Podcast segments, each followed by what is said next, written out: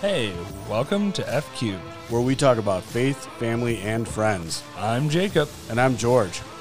and welcome to this week's podcast. Hey guys, welcome to this week's podcast. It is just me, no George this week. Uh, Wednesday, November 17th. Uh, this week we have an awesome, amazing guest. Uh, it's somebody I really looked up to in Bible college and even now. Um, it is Keith Neighbor. Uh, he is an awesome person that um, I really look up to, and I really appreciate him and um, and his wisdom and just all that. And so, hey Keith, how's it going? I know we talked for like an Fantastic. Hour, but yeah. Yeah. so Hit a pre-show. yeah, we had a pre-show that nobody will ever know. Um, That's right. so uh, if we just want to jump in, what's what's your story? Like, did you grow up with two parents? Did you not? Uh, were you always in Oklahoma? That kind of Well, I I grew up um, in the middle of nowhere in west central Minnesota in a little town called Herman. Um, there were 600 people in the town.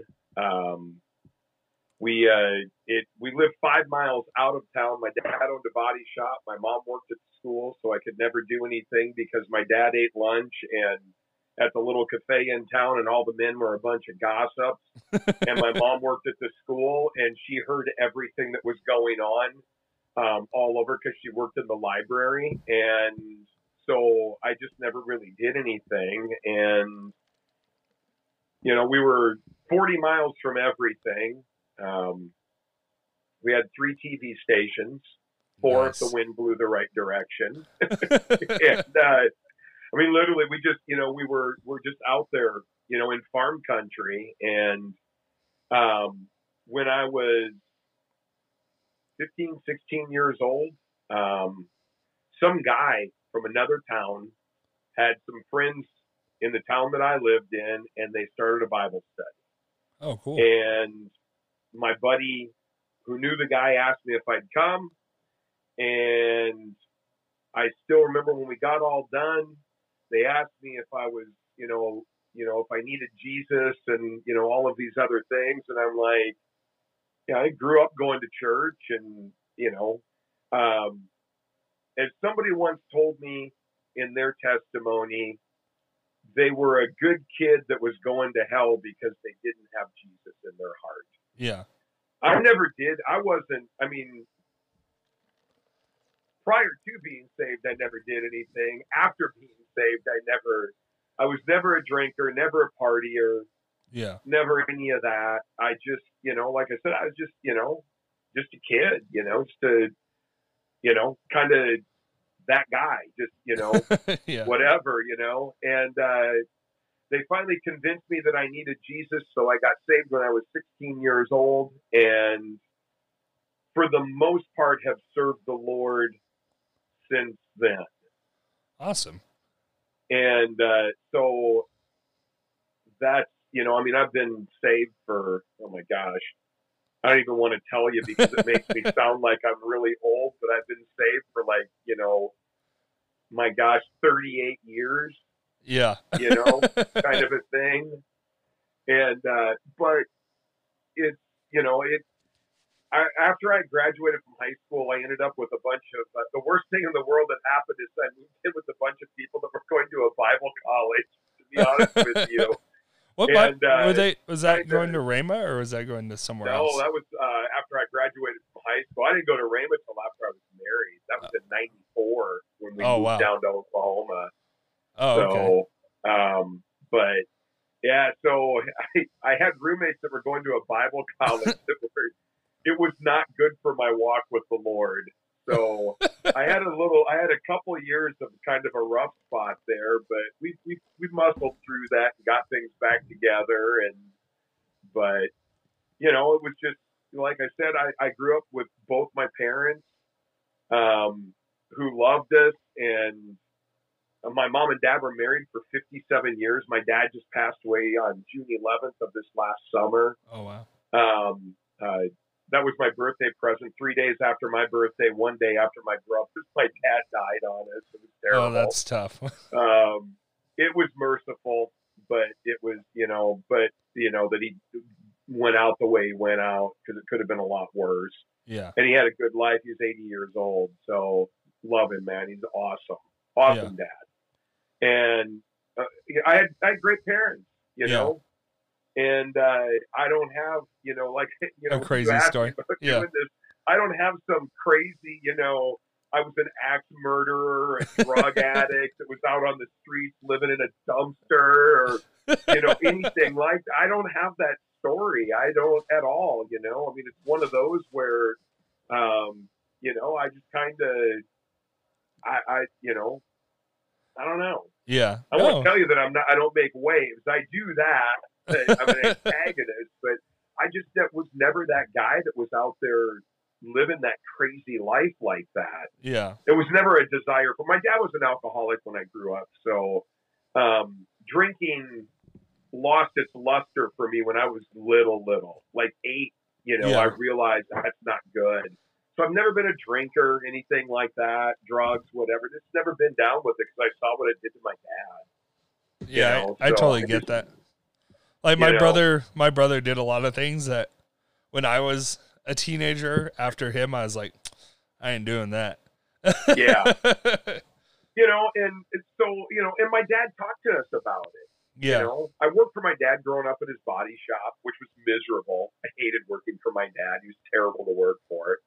And uh, but he's a perfectionist, so nothing ever made him happy. So you were, he was never happy with anything. So, yeah. um, but you know, he used to talk to me about that stuff, and I'd ask questions about it occasionally.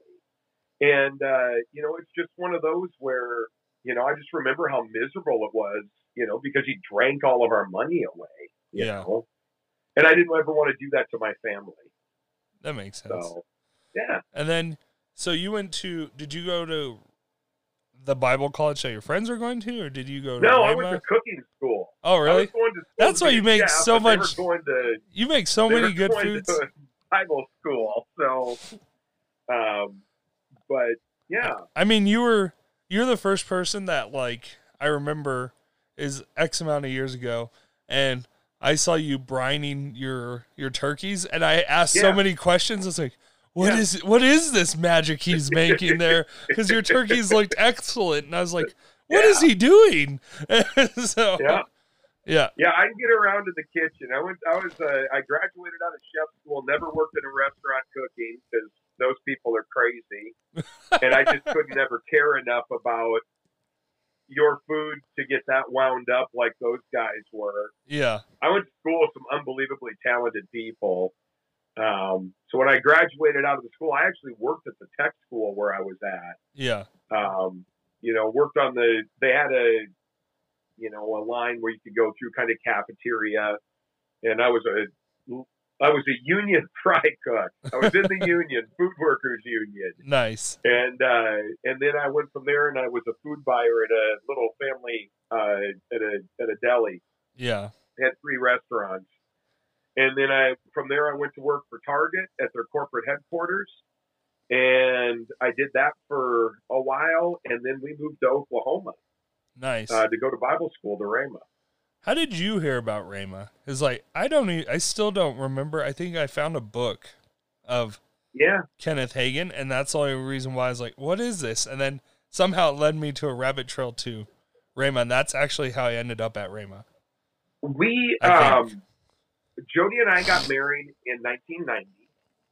And we, uh, she worked with a lady that went to Living Word Christian Center. Mac Hammond was the pastor, still is Yeah. pastor, um, in Brooklyn Park, Minnesota, suburb of, of Minneapolis, right in near where we lived. And we wanted to go to church somewhere and we wanted to be involved with the youth. And I have no idea why we did, but we did. And um, so this lady said, Well, come to our church. We're always looking for people uh, to help out. So we went and uh, I rededicated my life to the Lord at the first service that we went to. Yeah, So I responded to the altar call as somebody that was basically candidating to be a volunteer. it was an impressive start. but they loved everybody so much. And so we started volunteering and man, we met the greatest people there. They just took us in and we became great friends with all of these people. And one of the, um, two of the couples that went were there. Um, uh, they came down to Rhema. Yeah. And uh, one of them we were really close to. And when Jim and Le- Jim and Lisa left for two years, came back and they talked about it all the time. And uh, I, I never really wanted to go. And uh, I don't know, man. After uh, that's how we heard about it. That and uh, uh, Pastor Mac talked about you know Rhema and Brother Hagin and stuff all the time. Yeah. But I didn't. You know, I I'd never.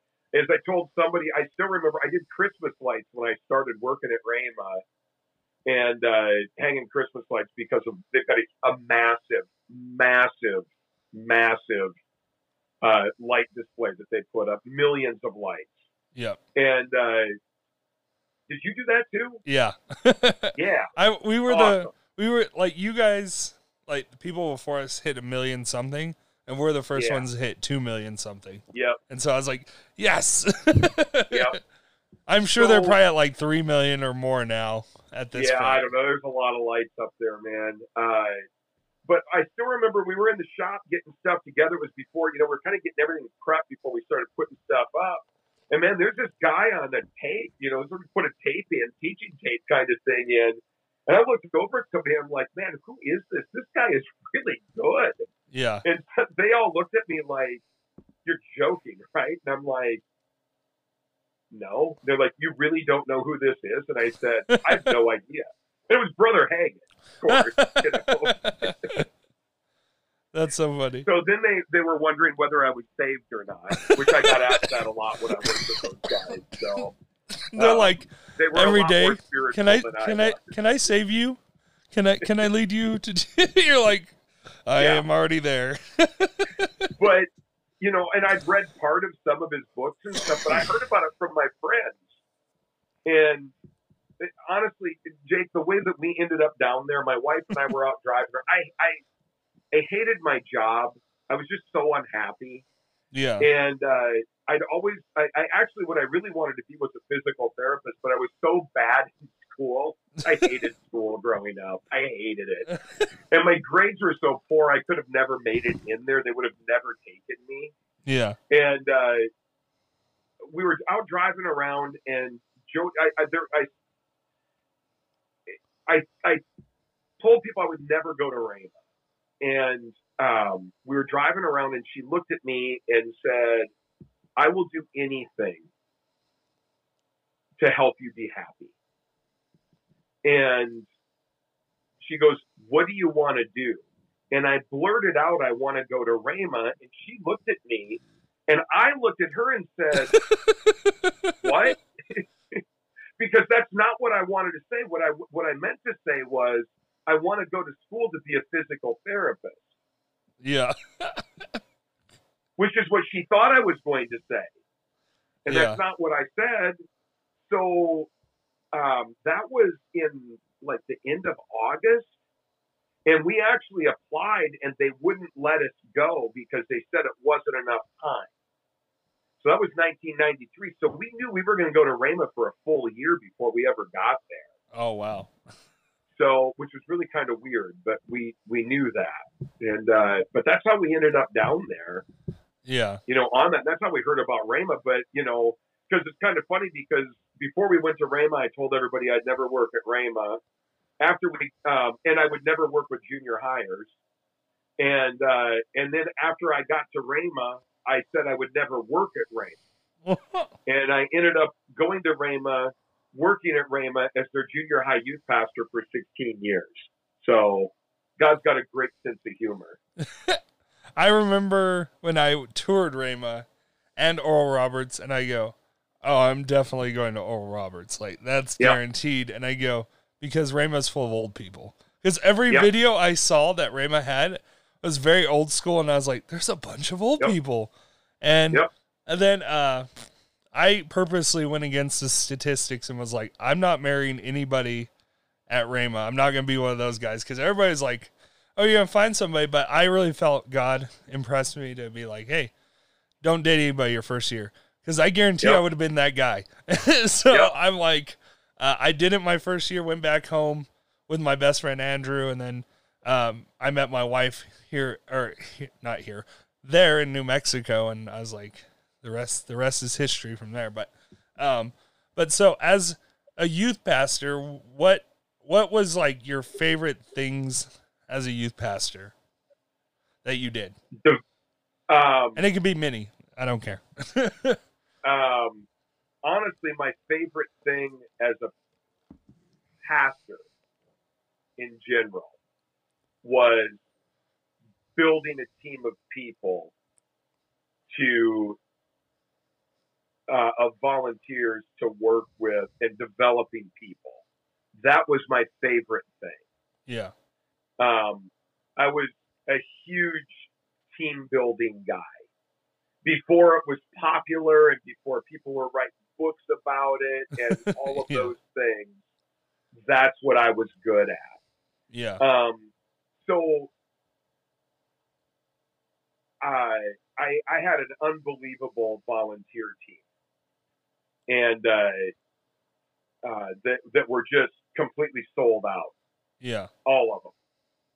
And uh, and part of the reason, you know, for, so that was one of my favorites. And then uh, that was really what I was really good at was that. Um, my favorite thing is just a youth pastor um, was fall retreat or summer camp. I, I just absolutely love camps and retreats um, but because they were just so much fun, and you saw kids' lives change so much, and you got to know them so well, and it was just I don't know, it was a blast. I, I had so much fun doing that. And how did you how did you stay because I know that there's some youth pastors and pastors that listen to this podcast.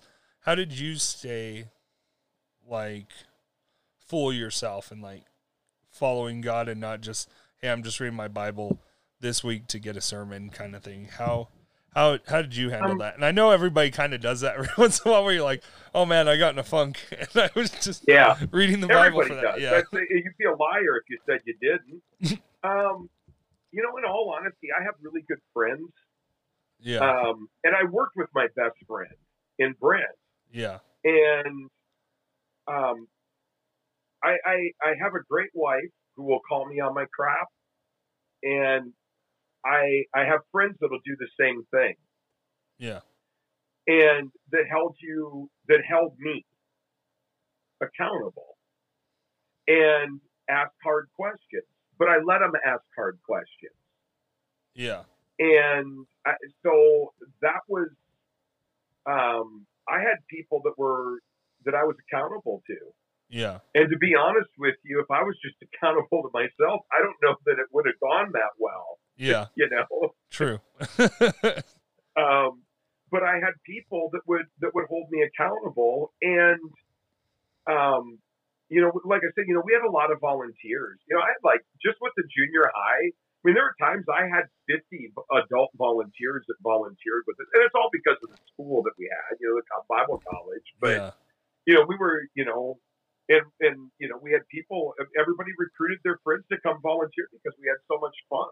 You Well, know, That's that's actually how I ended up there was because of Dwight, which you Yeah. mentioned is is one of your good Yeah. friends. Me and him were, Yeah. I was in, on the light crew, and for whatever reason, when we were first starting out, um, he they were like, "Hey, uh, we he needs some help," and I was like, "I'll help him. That's fine." And so me and Dwight went around, and I think either I pushed him around for a little bit, and then he pushed me around a little bit, and we're changing out lights, like the Yep. fluorescent lights all through there. And uh, Yep. me and him got talking, and he was like, uh, he's like, yeah, me and me and uh, the youth pastors are pretty tight, and this place is pretty awesome. And I'm like, man, you're an electrician. How's that? And we just started talking about. It. He goes, hey, you should come out. And he's the reason why I even went to volunteer in, in the youth group at all. yeah. Dwight came. Dwight and I have a, an interesting friendship story because he came and spoke at a fall retreat for me. And it's really weird how the Lord knit our hearts together. And I'm Yeah. using that phrase because of Jonathan and David, Yeah. because it was just really strange. Um, he and I are a lot alike in a lot of ways. Some ways we're very different, but we're very we think a lot alike in things, and we have we have a lot of very similar interests. So he came in and did this camp for us, and it was you know like I fell in fell in love with who he was.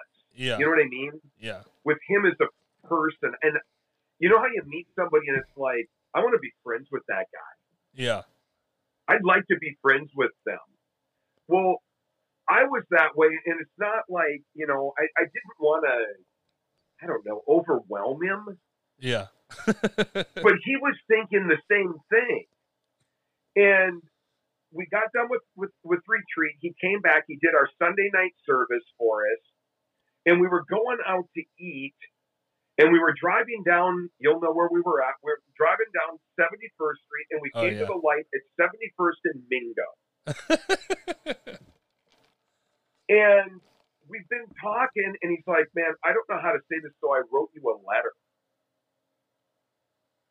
And I said, we, and I didn't know, you know, because I wanted to talk about this, yeah. and he did too, but neither one of us wanted to be like that guy. Yeah. You know what I mean? And uh, so I just kind of started blurting some stuff out about Jonathan and David, and I feel like, and he's like, "That's really weird," because he had written down the same thing that I was talking about, and uh, he and I have been friends ever since then. That's awesome.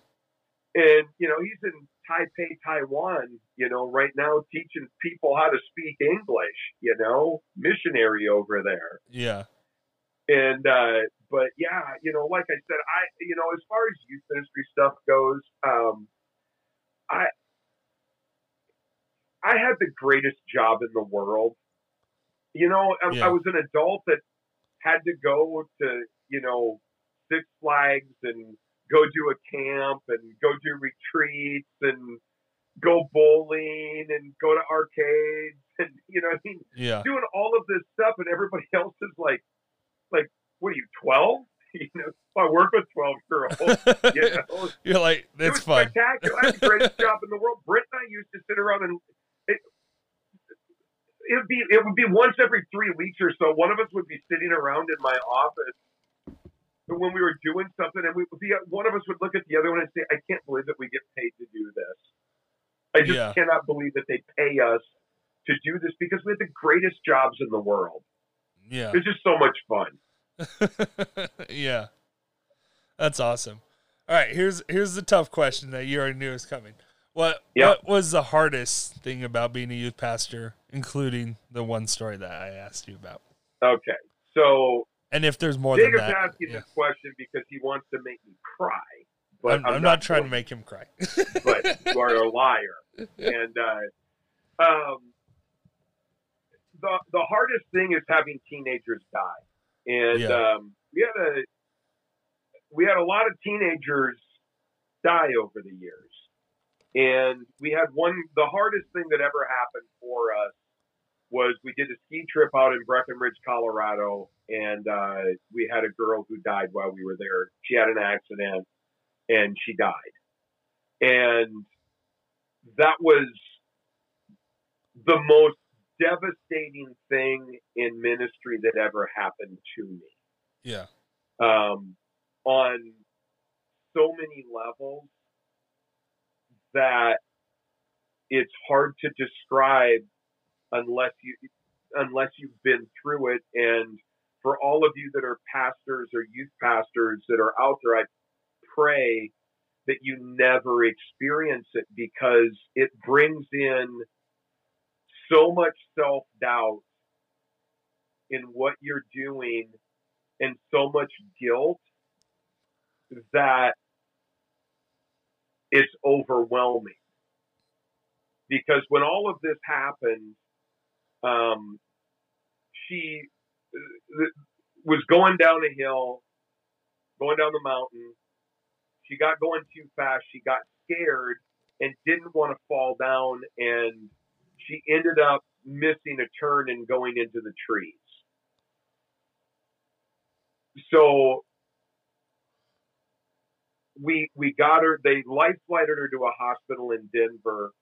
Brent, who I worked with, my my best friend, um, he and his wife were there. They they went into Denver, and I kept all of the teenagers uh, at the at the resort where we were at, and we decided we needed to go home early, which we did need to go home early because that's where our support was at, Yeah. not there.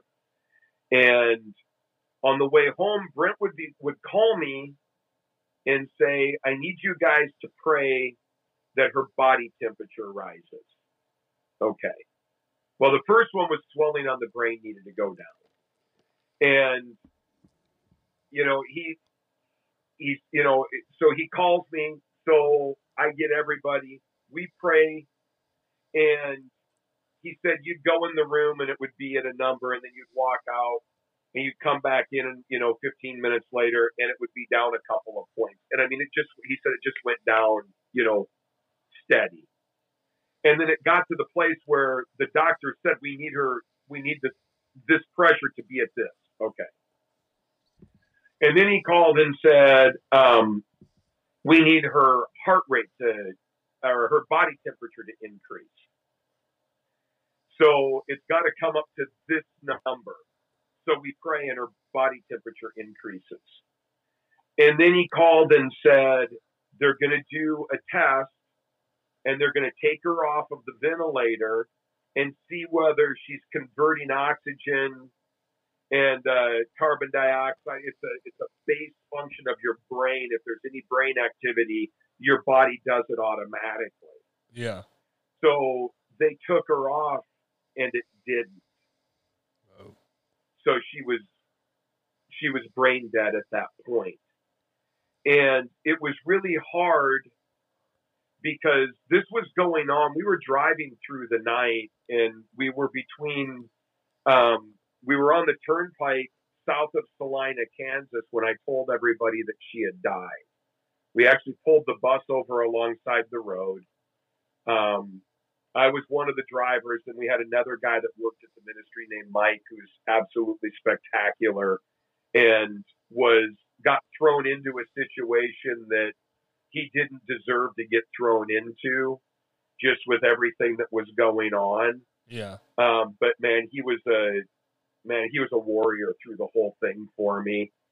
And uh, he woke up in the middle of the night because I was driving the bus and said, "Are you okay?" And I said, "I'll be okay." And uh, he never asked me if Claire died, but he knew what had happened, and he just leaned forward and said, You tell me what you need, and that's what I'm going to do. Do you want me to drive? And I said, No. And he goes, When are you going to say something? And I said, um, When the sun comes up. You know, when it gets to be morning, I'll, when everybody kind of starts waking up and, you know, moving around on the bus a little bit, which everybody was kind of moving around anyway Yeah.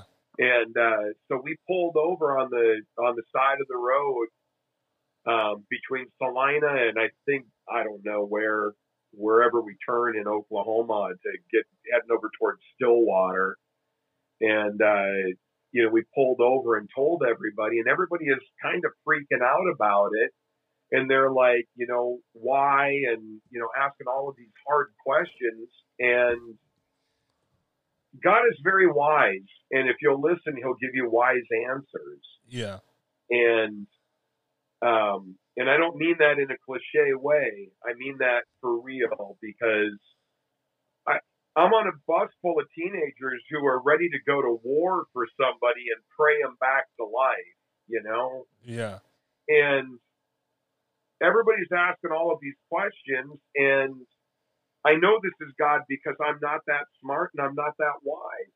But everything that we could pray for, we got Yeah. until it came to a question of will.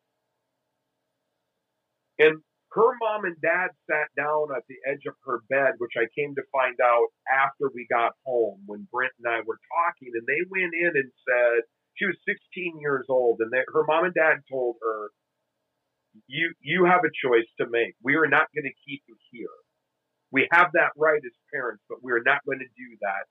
We, it's your choice if you want to if you want to live or die, so to speak. If you want to be here, or you want to go to heaven. Yeah. And uh, she chose heaven. Yeah. And this is what I know. Every time you ever hear a story from anybody that has died and seen the other side, they're all mad they had to come back. Yeah. yeah. You know what I true. mean? Yeah. They're a little salty about that. It's like this is the greatest place input ever, like in the universe. And I got kicked out. Know? yeah. God wouldn't let me in. He said I wasn't done here, you know. Yeah. And so it was um, hands down the hardest thing because it, it was just, you know, we, we officially did the worst youth event in the history of Rhema Bible Church when we were there. Yeah. And I told one of the associate pastors that, who's just the, his name is Bill Ray, Pastor Ray, Pastor Bill. Oh, he's hilarious. He's just one. He is just a genuinely nice, kind person, and he's so smart and wise. Yeah. And he looks at me, it just it, with all the sincerity in the world, and says, "Now, Keith, we both know that's not true." And I looked at him and I said, "Bill, we had a teenager die on this trip. I didn't bring everybody home. I failed to bring somebody's baby home. Yeah. Can you tell me what was a worse event in the history of this church? Because this is the only one of those that I know of. And Bill looked at me and said, Oh, um, and I, I caught him for a moment at a loss for words, and then Bill's very smooth, and he comes back and said, "Well, I don't think we should be so hard on ourselves about it." And I, for me, um, if if you know me and you've been around me, I'm very I I, I I'm I joke around a lot. I'm I'm probably the most sarcastic person you'll have ever met. Um, I, I really work on that. I'm not near as sarcastic as I was, but I still am. and uh, um, so if you were around me a lot, you know, people think that, you know, I just was, you know, maybe a little reckless or, you know, just didn't put a lot of thought into stuff. But the reality is, is I'm I'm a super hardcore planner, and especially when it comes to teenagers and stuff, when we would do things, you know, as I as I taught when I was in the, you know, one of the instructors in the Bible college, um, you know, when the light's red, we stop, and when the light's green, we can walk, but we cross at the crosswalk, not the middle of the street. yeah. And I, you know, people would get mad at me because, you know, like when we would, would go to camps and stuff, we didn't, I didn't let people pull pranks. And when, when there were other things that we were doing, you know, people would get mad at me about that. But I, I was just super careful when it came to your kid, yeah. your baby. And I had determined in the middle of the night after when I'm driving the bus, you know, like I said, I don't know, there's 30 people or so on the bus, and it, everybody's asleep but me for the most part. I'm sure there are people awake and they were just being kind and letting me be by myself. But I had a lot, I had a lot of think time there by myself, and um, I uh, I decided I was going to go through the funeral for her, and then I was done, and I was Yeah. never going to work with teenagers again. Um, and I never talked about that a lot to anybody Yeah.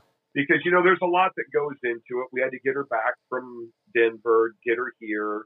Funeral had to be planned, all of those things, and you know we did all of that, and it uh, it was just hard, really hard. And after the funeral was all over, and this is, I mean, I'm not kidding. There's probably 3,500, 4,000 people in Sunday morning service. Yeah.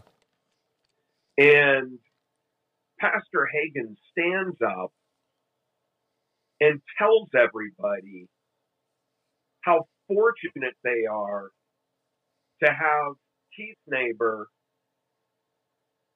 and his wife Jody and Brent Bailey and his wife Jody as their youth pastors in this church.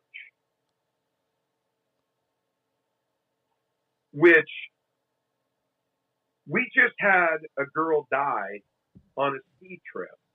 Yeah. And he went on to talk about how well we handled ourselves, handled the situation, took care of everybody, dotted the I's, crossed the T's, so to speak. And everybody in the church stood up and clapped for us, which was really super emotional. Number one, if you've never had that Yeah. happened before, where you had this unbelievably tragic event and the outpouring of love for you. Because when we pulled into the parking lot with the bus, all the parents were waiting and nobody talked to me. Not one person talked to me. I was invisible to them. Yeah. Nobody asked if I was okay. Nobody checked on me. Nothing. And everything got unloaded and everybody was gone in, I mean, it what seemed to be a minute, but it was probably no more than 15, maybe 20. Yeah. And the bus, I pull my stuff out and throw it in my car, and I've got the key for my office, and I unlock the building and go in. And I sat down in my office and just absolutely melted. I was a mess, Yeah. absolute mess. And I didn't know what to do. You know, and you go from that moment to all of these people standing up and basically giving you a standing ovation. Yeah. And people are coming up and hugging us and telling us how much they love us. And because I was quitting on Monday, Yeah. Pastor didn't know that, but I was going to quit. I was done. Yeah. It was over for me. Um, and then that, and and I'll tell you, um, Pastor Hagin called me and Brent every day to check on us to make sure we were okay. Um, when service was over for that Sunday, we everybody went to doors to shake hands, which we did, which was really hard Yeah. because everybody wanted to hug me and I don't like touching people. And then all these people want to hug me. Yeah. Um, but it was needed, so I tolerated it at that point. But um, they, uh, when we went back to the kind of the speakers room um, before everybody left, he grabbed us, me and Brent and our wives, and said, "You guys need to go away for a little while and just go away. I don't care where you go. Just take a few days. We're paying you for it. Not vacation time. You guys just need to go away. Yeah. So we all went to Dallas And the first couple of days, it was no fun. I wanted it to be fun. Britt wanted it to be fun. Our wives wanted it to be fun. Yeah. And it wasn't any fun. And I think we left after service on, we did service on Wednesday and we left right after service and drove to Dallas. And we were going to stay until Saturday and come home. And somewhere we checked out of the hotel, and somewhere along the line, the church paid for all of it, paid for the hotel, gave us some money to buy food. You know, it was great. That's awesome. And uh, we checked out of the hotel on Saturday, and we were out driving around. And uh, Brent looked at me and said, I'm not ready to go back. And I said, I'm not either. So we called Craig, who was Hagin, who was our department head, and uh, said, We're not coming back. We're going to miss tomorrow's service. And you never miss Sunday services. You Yeah. just didn't miss. And Craig's like, No problem.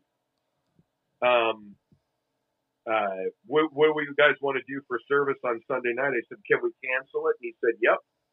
So they did. And we came home on Monday Yeah. you know, and nobody said anything about it. But um, that that event affected it changed me yeah. in a lot of ways. Um, some good and some not good. Um, I'm I'm I'm an internalizer, which isn't good. yeah. Um, and uh, we had a, a lady that worked on staff who was a like a therapist. She was a like licensed professional, not like you know, oh hey, I'm a therapist. No, Yeah. she was actually school and had the, the diploma and the degree for it, and she was really good. And I called her. She was moving. She'd worked at Rhema, and then uh, her husband got a job back in Minnesota where they were from and they were moving and I called Monique and said, um, can I talk to you? And she's like, yeah, what's going on? And I said, I'm in trouble. I don't know what to do. And she said, where are you?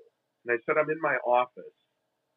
And she said, I will be right there. And she, I, I don't, I don't know where they live, but she got to my house or to my, my office really, really quick and she came in and I'd never I'd never been to a counselor or anything like that before so I never really I didn't really know what to expect with it yeah. I just for whatever reason knew she was going to help me yeah.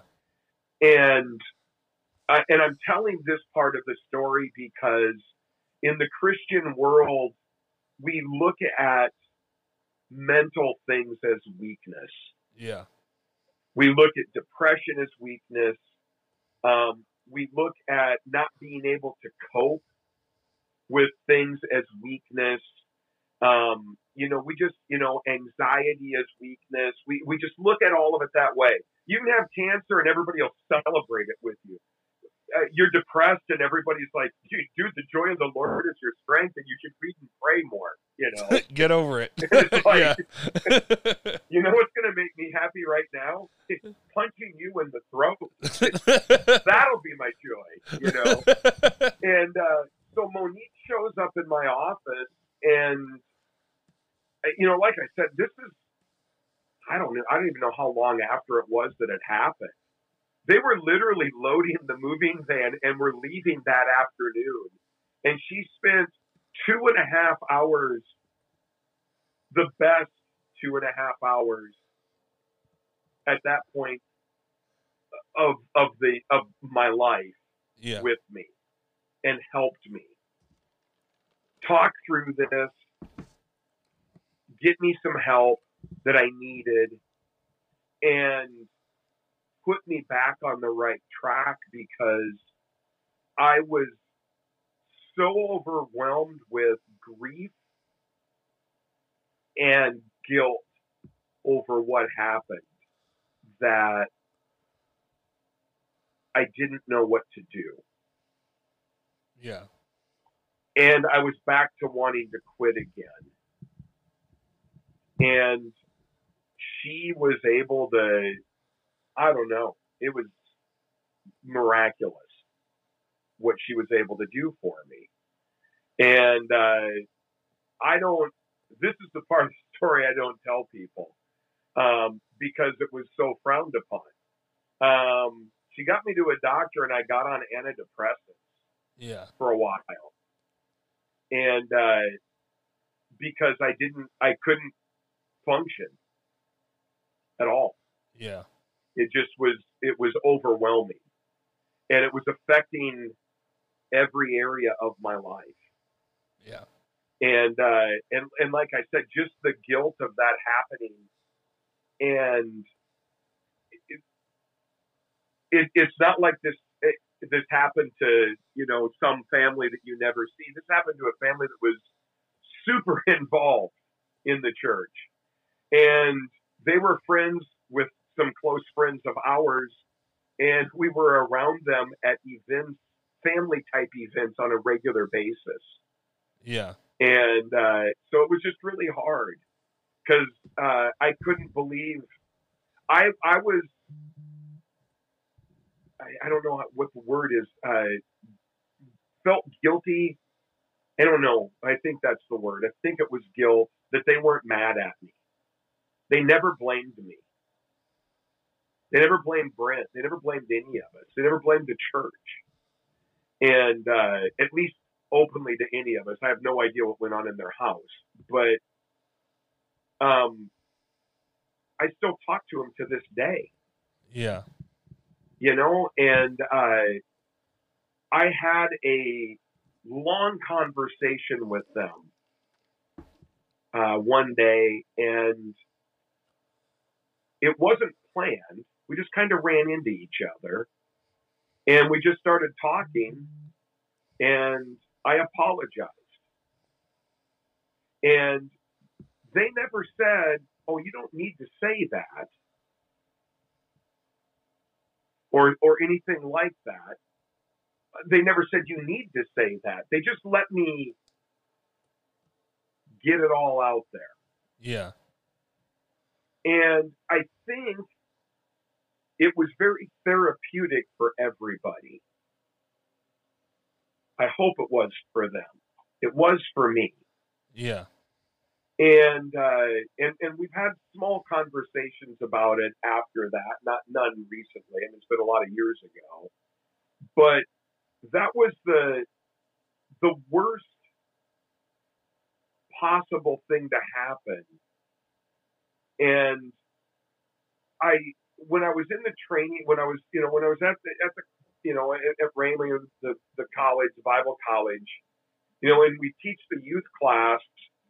I would spend one class talking about this, and I told everybody I can't emotionally do this for more than one day Yeah. because when I get done doing this, all I want to do is go home and cry all afternoon. And it was always a third hour class, so school was dismissed after that. And I told everybody if I go long, you can when the bell rings, you can leave, or when the you know when we're done, you can leave. Yeah. And if you want to stay, you can stay. But I'm not talking about this again because it's too hard. And I did it every year Yeah. um, because people think that this stuff will never happen to them. Yeah. Um, we had a lot of kids die not on on trips, but we had kids die in you know just crazy things, you know, accidents uh, that had happened and things that took place, and uh, you know we did a lot of funerals, you know, and uh, over the years, and it was just hard. And uh, you know, we had a kid die of cancer. We had a kid die in a motorcycle wreck. We had a kid die longboarding. We had a kid die. Um, you know, I mean, it's just you know, eh, some of them they didn't know what happened to them. Yeah. And uh, I, we had, a, you know, like I said, I just, you know, over the years, and, and people just don't think that's ever going to happen. And when it does happen, they don't know who to talk to because it just doesn't happen, you know? Yeah. I, I mean, seriously, Jake, you've talked to a lot of people. How many other youth pastors have you talked to that had a kid die on a trip? No. They're out none. there, Yeah. but I'm a one percenter Yeah. on in that in that respect. Yeah. you know. And so I, I I would tell those stories because I wanted people to know that if something tragic happened, they had somebody who they could call who had something tragic happen. Yeah. Because I'm not real big on, you know, my dad died this last June. So when somebody else's dad dies, I can look at him and say, oh, I know how you feel. I don't know how you feel. Maybe yeah. you had a, a I had a great relationship with my dad. Maybe you had a terrible relationship with your dad, and there's all these regrets or whatever that are going on. I don't know how you feel. Yeah. I can sympathize with how you feel, though. Yeah. And I have some answers for you with that. And that's why I would tell that story. And it, I never told it because I wanted sympathy, because I don't deserve sympathy for it. It's not me that needs sympathy, it's for family. Yeah.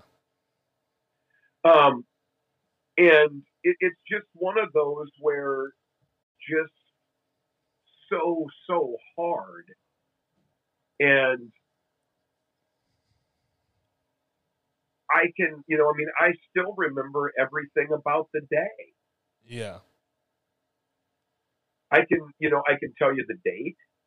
You know, I can tell you a lot of things. And it still hurts, you know, 15 years later. Yeah. You know? Yeah. It, it, it just still really hurts. And uh, that, that hurt hasn't, I mean, it's subsided and it's numbed. But when you think about those things, it still really hurts. Yeah. And, you know, it's just, you know, like I said, it, and the other side of it is, you know, you know, it's not, you know, you told me you were going to ask about it, and I said that's because you wanted to make me cry, and uh, you said you really didn't want to do that, but it, it, it's one of those where I continue to talk about it with people when people ask, because at some point in time, somebody may reach out to me and say, "Oh my God, we had somebody die on an event, and I don't know what to do." Yeah. Can I talk to you? Absolutely, you can talk to me. You know. But the other side of it is I don't have all the answers because I don't, you know. But I'm a, I'm I'm very sympathetic to what's going on with you, more Yeah. so than a lot of other people. True. You know. But yeah, so there you are. there you are. Yeah, for sure. So, if there was anything that I guess being a youth pastor and now you're you're you have your own business and Yep. and doing all that um what what would you tell I guess a, a youth pastor that's been doing it a while and then a youth pastor that is maybe just starting or a pastor or yeah Um, love what you do. Stop trying to be someplace else. Grow where you're planted. Um, I, uh, I I always used to. Um, we went to um, when, I first started in like I don't know. I started. I graduated from from Rhema in 1996. And uh, on Monday, I, I graduated on Friday night, and on Monday morning, I walked into the office. They hired me um, like a month and a half before we graduated to be one of the youth pastors. And uh, it was super scary, really Yeah. scary to me. Um, honestly, every time I opened my mouth, there were times I didn't know whether I was going to talk or throw up. I was so nervous and scared. And uh, it meant a lot to me. And I remember we went to a youth conference in Chicago, and uh, we were at uh, Willow Creek. They did the at that point people weren't doing a lot of big youth conferences, and theirs was big. yeah And everybody thought it was crazy that you know a you know a non-denominational kind of charismatic church went to Willow Creek, which was at the time the ever popular seeker-friendly kind of church but they were doing stuff that was awesome. Their youth ministry was spectacular.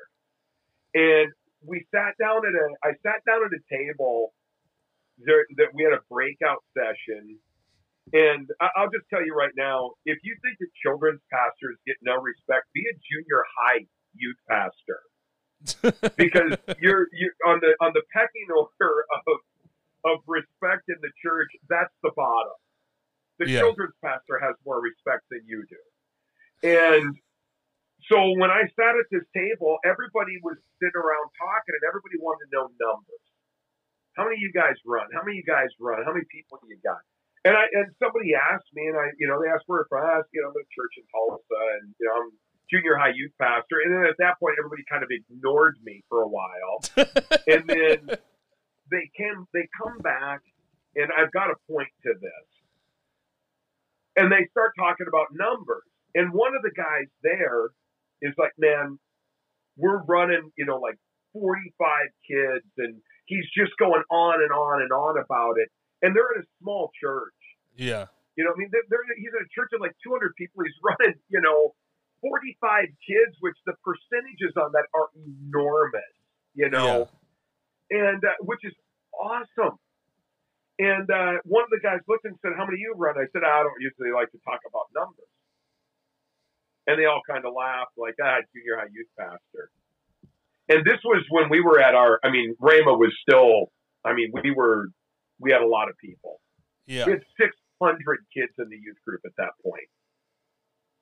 I had 250 in the junior high,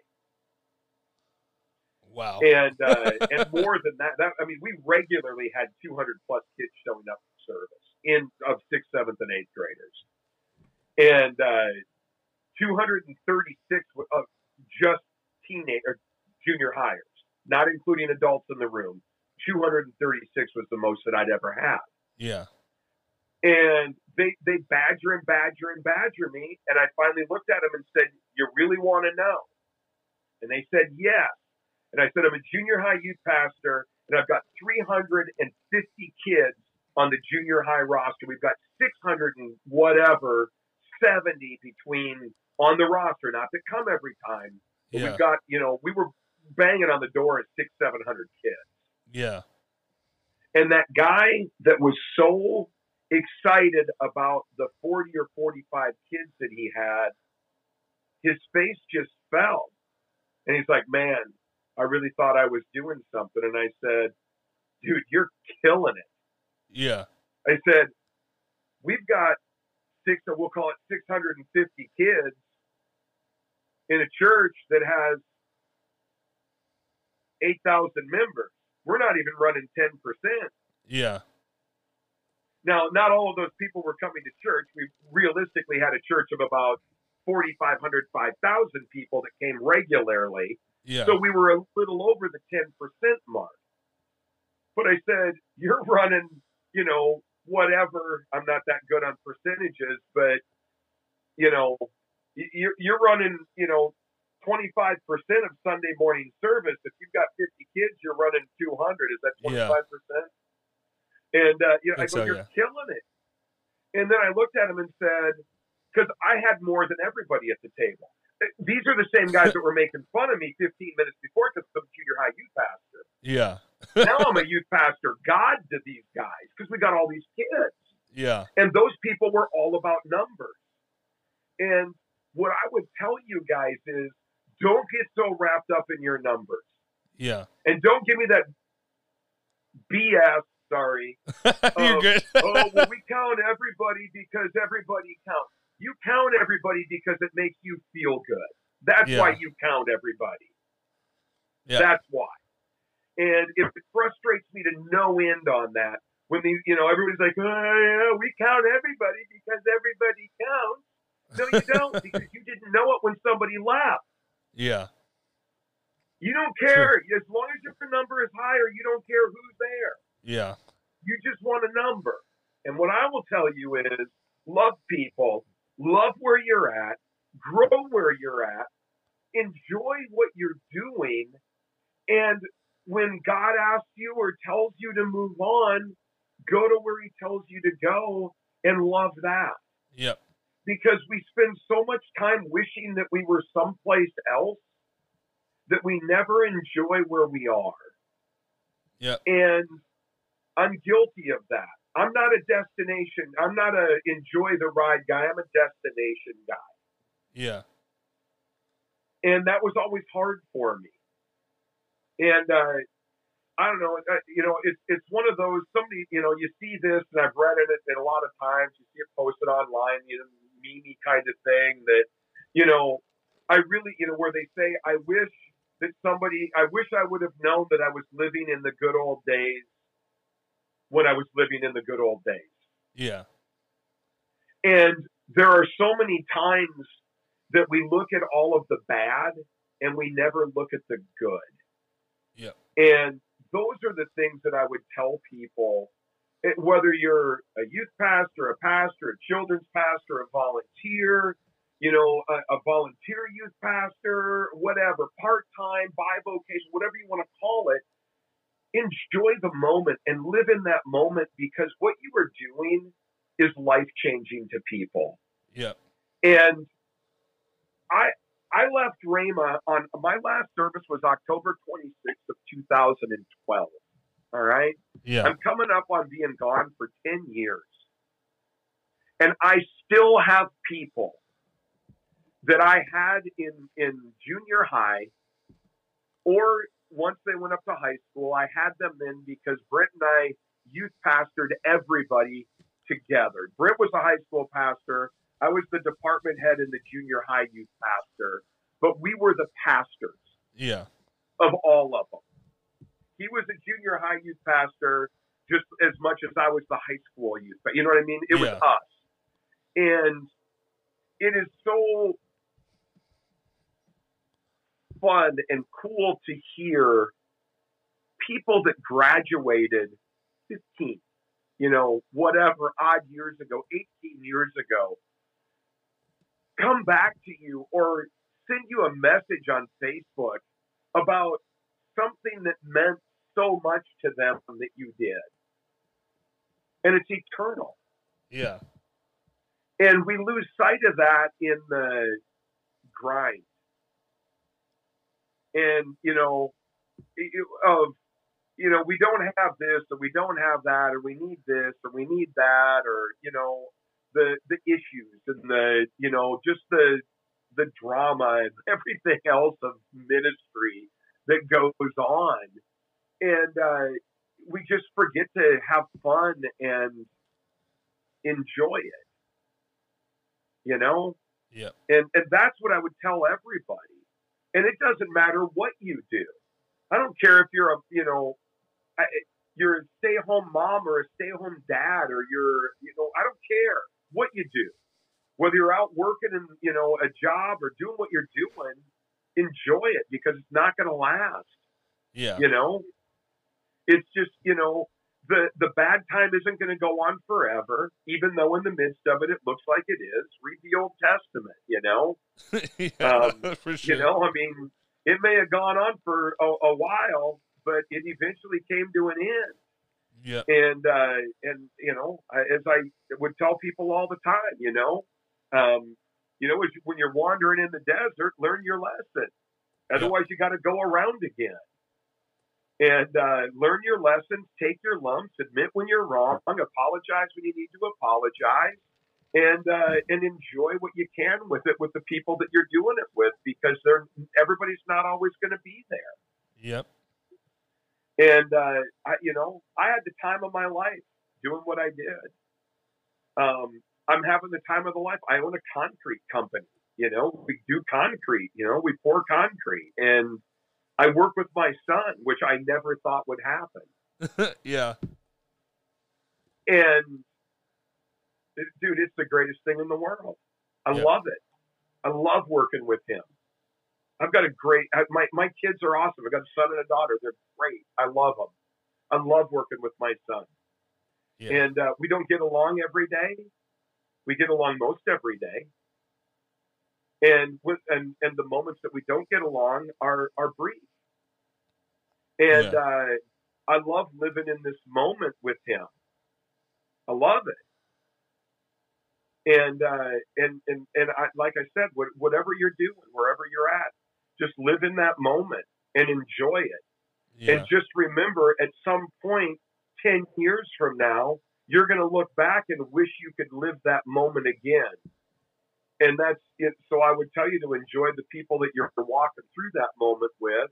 Yeah. And uh, and and and live it up, man. Yeah. You know, kill it. Wear that moment out. yep. Amen to that. And I think this is probably an awesome time to end the podcast. But something I didn't tell you that we do is that we always ask our guests to pray us out of the podcast. I can do that. I can do that. All right. Well, let's go to the Lord and pray. Father, we come to you in the precious name of Jesus. Uh, Father, I thank you for the time that, that we've had together as a group, as uh, far apart as we may be. Father, I thank you for a moment that we were all able to be together, and uh, Lord, that you you hear the you know the the cries of all of the hearts of the people that are out there. Father, I pray the words that uh, you know that were spoken and the stories that were told will uh, be helpful to people that are out there. Father, we pray for the pastors and the, the that are out there, the youth pastors, the youth workers, Father, anybody that's, that's listening to this, Father, we pray for all of them. Uh, Lord, bless them. Father, remind them of all of the good things that you've done for them. Father, show them that there's hope for tomorrow. Uh, Father, bring joy to them today. And uh, Father, help them, uh, strengthen them to do the best at what they're doing. Father, we, we pray that, you know, that, that they commit themselves to you and commit the work of their hands to you. And uh, Father, we thank you that when we do that, you bless it. And uh, Father, we pray blessings upon each and every one of them. We ask that you give them wisdom, insight, and understanding. Father, give them answers to hard questions.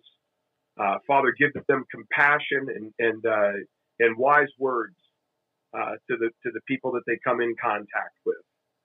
Father, we thank you for this and we pray you praise you for it in the name of Jesus Christ. Amen. Amen.